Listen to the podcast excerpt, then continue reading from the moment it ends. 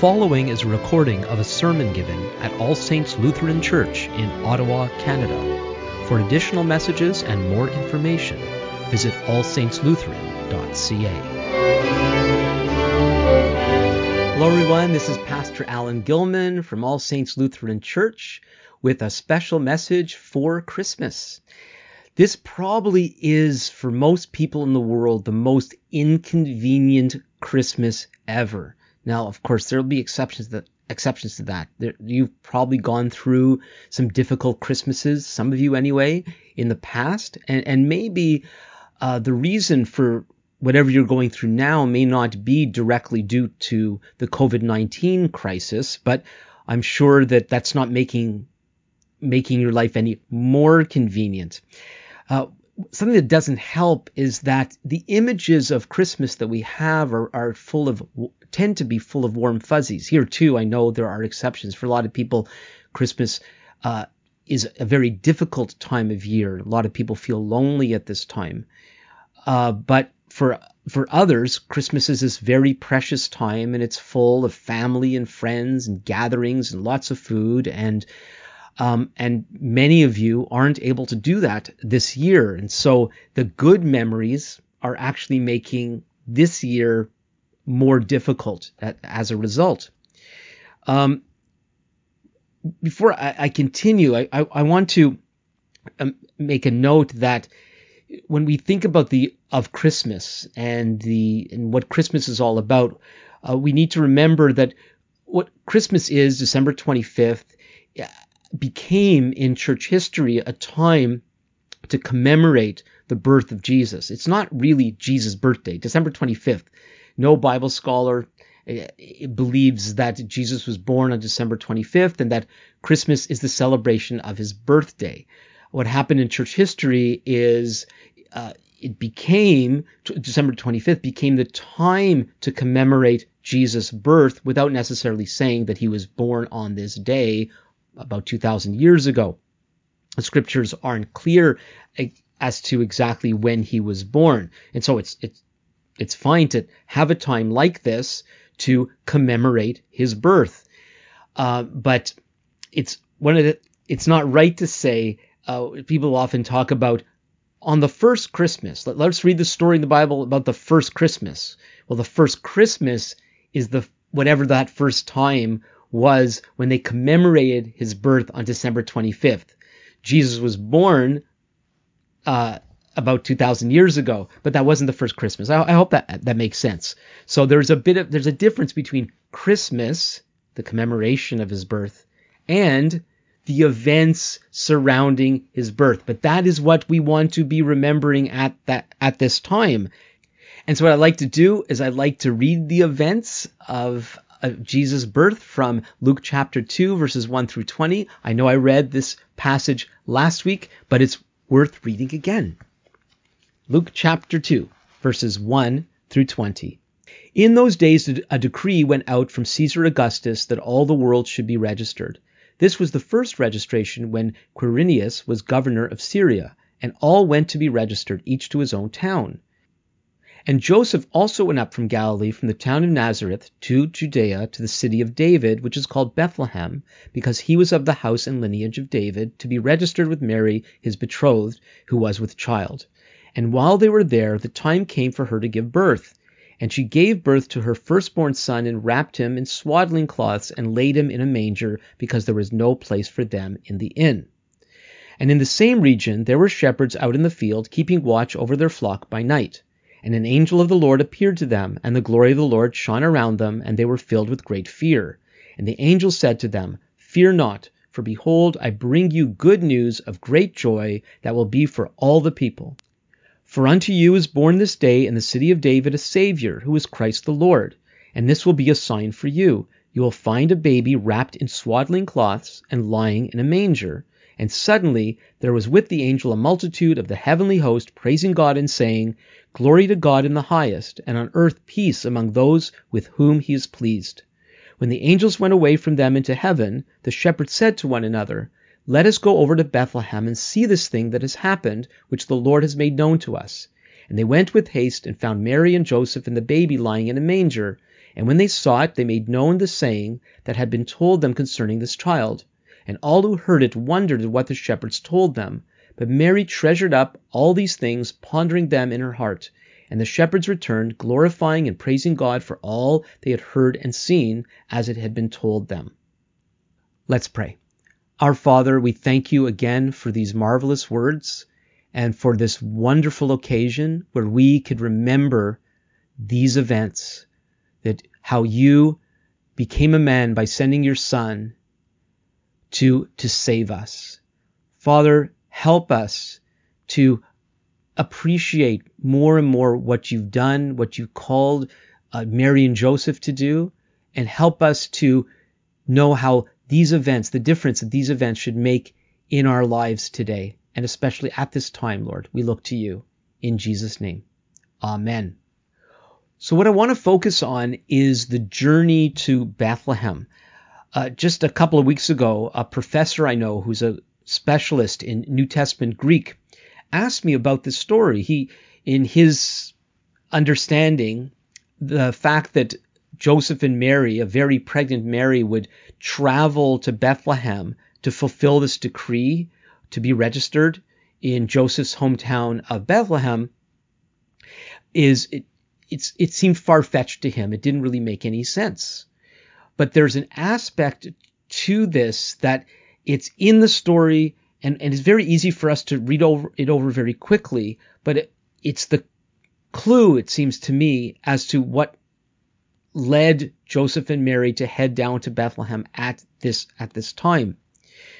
Um, and so it's it's found in a part of verse 5 that Joseph went with Mary his betrothed who was with child.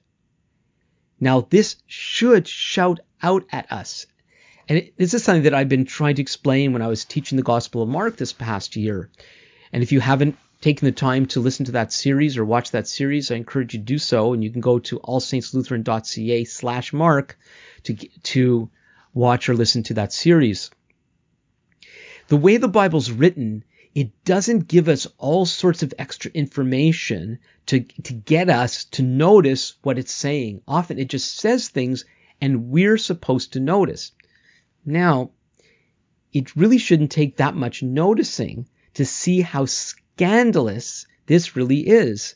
That Joseph was with Mary, his betrothed, who was with child. This is to clue us in that the baby that she's carrying was not Joseph's baby. Now, of course, we know the story. We know that that she was impregnated by the Spirit of God. No matter how fanciful that seems, that's actually what happened. But think of this from the the culture that they were in, in the small town that they were in, and what that would mean to them. Uh, as news was getting around that Mary, who was engaged to Joseph had become pregnant, but everybody knew there was no doubt that Joseph wasn't the father.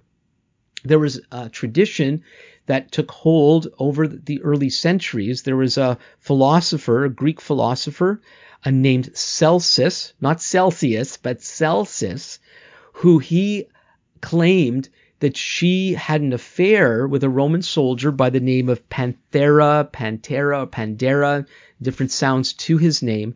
And this seemed to be among detractors the story that stuck that this young Jewish woman, she was probably about 14, 15 years old, had an affair with a Roman soldier.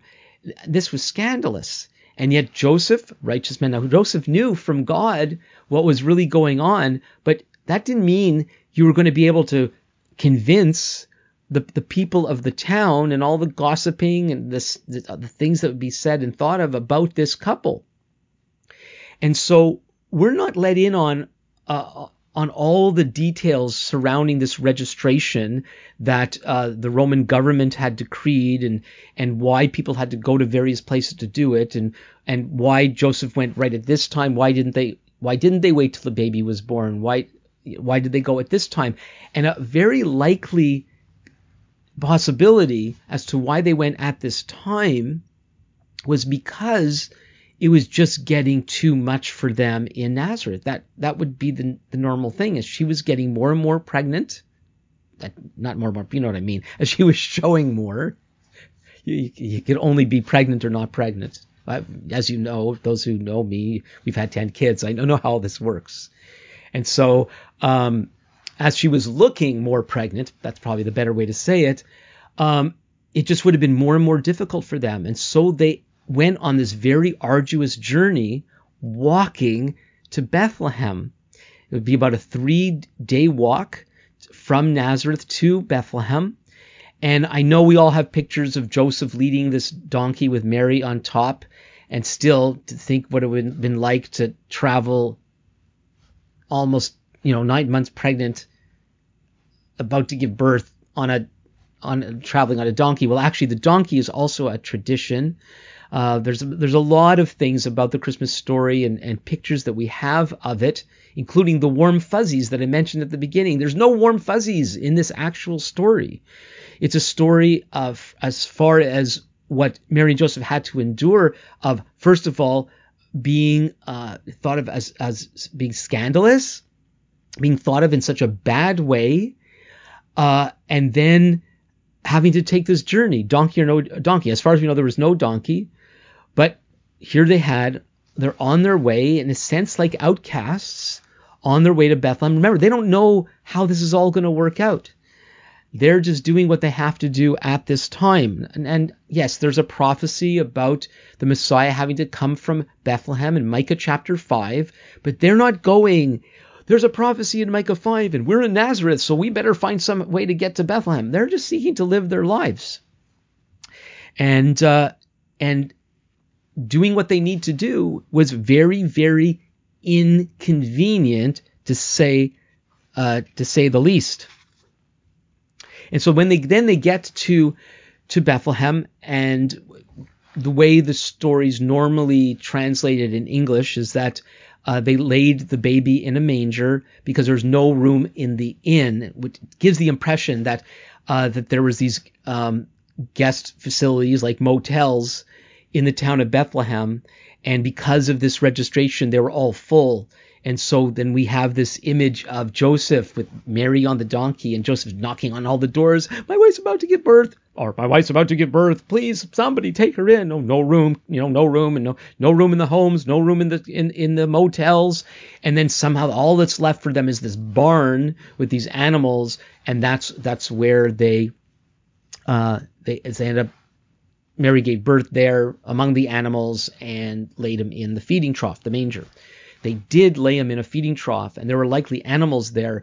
But in Bethlehem at that time, and in, uh, when I led a tour to Israel in 2015, we were taken to a house that actually had an, an ancient house that had what they probably experienced when Jesus was born, and that was houses would have a special place in the house for the animals to bring the animals inside and and they had a special place. And what was probably going on is wherever they were staying, they had to be in with where the animals were, that part of the house, because there was no no room in the guest room of the particular house where they had found lodging.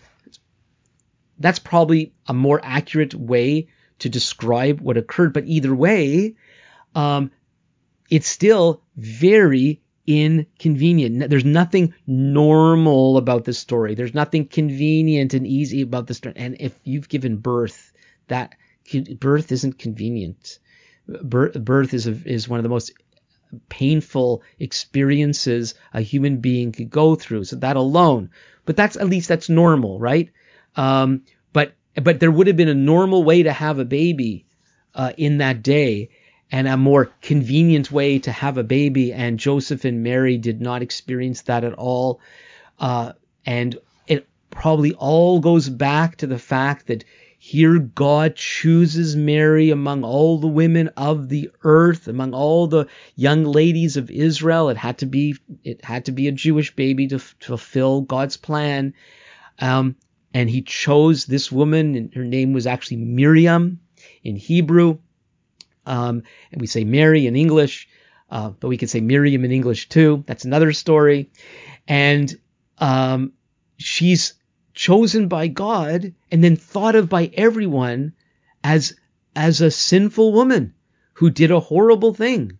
And then what's with Joseph going overboard and taking her in anyway? Like just who like who would understand such a thing? And and they would be looked down upon and then and, and you know good riddance when they when they left the town and headed out to who knows where like go have your baby somewhere and this whole idea of being outcasts and having to to suffer because they were called by God for this extraordinary task chosen to bring the Savior into the world and take care of him as a young infant. And um, so we might think, you know, would, would have been so much easier for them, would have been so much more convenient for them had God not invaded their lives. But would it have been easier? Is life really that easy? Well, I know that, you know, last year at this time, life felt a lot easier. Um, life maybe seemed more fun, but maybe not. I don't know what you've been through.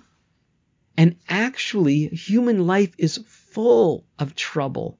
The Lord says in the Gospel of John, In this world you will have trouble, but be of good cheer. I've overcome the world.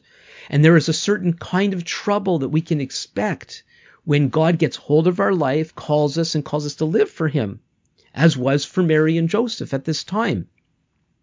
But life is full of trouble. Human life is full of trouble. This whole COVID situation is, is unique in one way, but it's not unique in other ways. Um, people have been dying of sicknesses. Uh, they died of sicknesses last Christmas time. Families, maybe not your family, but other families were torn apart last Christmas time. And really, maybe we had more fun last Christmas time. But what, were our lives really better last Christmas time? Yeah, so maybe life is more convenient and we've been our life is full of conveniences in in 2020. There's so much at our disposal, easy to access, and not for all people, and not for all people in the world. Some people are, you know, there's a lot of very poor people in the world. There's poor people in our city. And you might have been struggling anyway.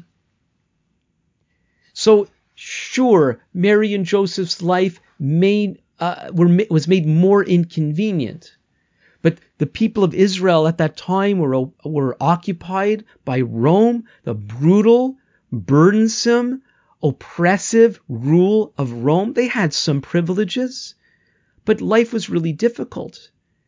Life was difficult in a certain way before the Messiah came. And when the Messiah came, he brought light, he brought love, he brought goodness, he brought truth. And so, whatever troubles we might face, be it COVID or something else, life with God is far more wonderful and good than life without God. You know, COVID, the COVID situation really isn't the main inconvenience that we're facing this year, especially when you know the Lord. The real inconvenience is that we don't really understand how to serve God in the midst of this COVID situation. Yet there's all these restrictions. And unless some miracle happens, we're facing a, a new month long uh, lockdown here in Ottawa, uh, starting uh, in the early minutes of, of Boxing Day, uh, which is Saturday. And I'm not you're when you're listening to this, and I've recorded it before, but you get it all figured out. So we're facing all these restrictions, and a lot of people are upset about that. And other people, it makes them feel really safe because you can hunker down in your house and you kind of wait for this thing to be over. But folks, we don't know when this is going to be over. And we don't know if these restrictions are actually going to keep people safe. There's so much confusion. But the, the real inconvenience for the faithful follower of Jesus is not this lockdown. The inconvenience is seeking to find out what God wants us to do in the midst of the lockdown. what it's what it's easy, it's convenient just to listen to the government and do whatever they say. And as I've mentioned before, a, a, a couple of messages ago, we need to respect the government. We need to submit to government, but that only goes so far. What we need to be doing is be attuned to what God is saying to us and obeying Him, whatever that is. And that begins with an understanding of what God is doing in our midst with the COVID restrictions, without the COVID restrictions. I want to read uh, a section of the book of Romans. I, I love quoting Romans 8:28, but I want to read a little bit more of that section to get where God is right now in the midst of these inconvenient times. So I'm reading Romans 8 verses 28 through 31. And we know that for those who love God, all things work together for good for those who are called according to his purpose. For those whom he foreknew, he also predestined them to be conformed to the image of his Son, in order that he might be the firstborn among many brothers. And those whom he predestined, he also called. And those whom he called, he also justified. And those whom he justified, he also glorified. What then shall we say to these things? If God is for us, who can be against us. This was true in Jesus' day, so that Joseph and Mary were able to do the inconvenient thing in fulfilling what God wanted them to do. This was true in Paul's day as he as he faced all sorts of suffering, as he spent time in dungeons, chained to the wall, he knew these words were true. If God is for us, who could be against us? What was true in Jesus' day and was true in Paul's day is also true in our day. Now, there's nothing in here about convenience. There's nothing here about the warm and fuzzies. These are nice to haves, but they're not guaranteed.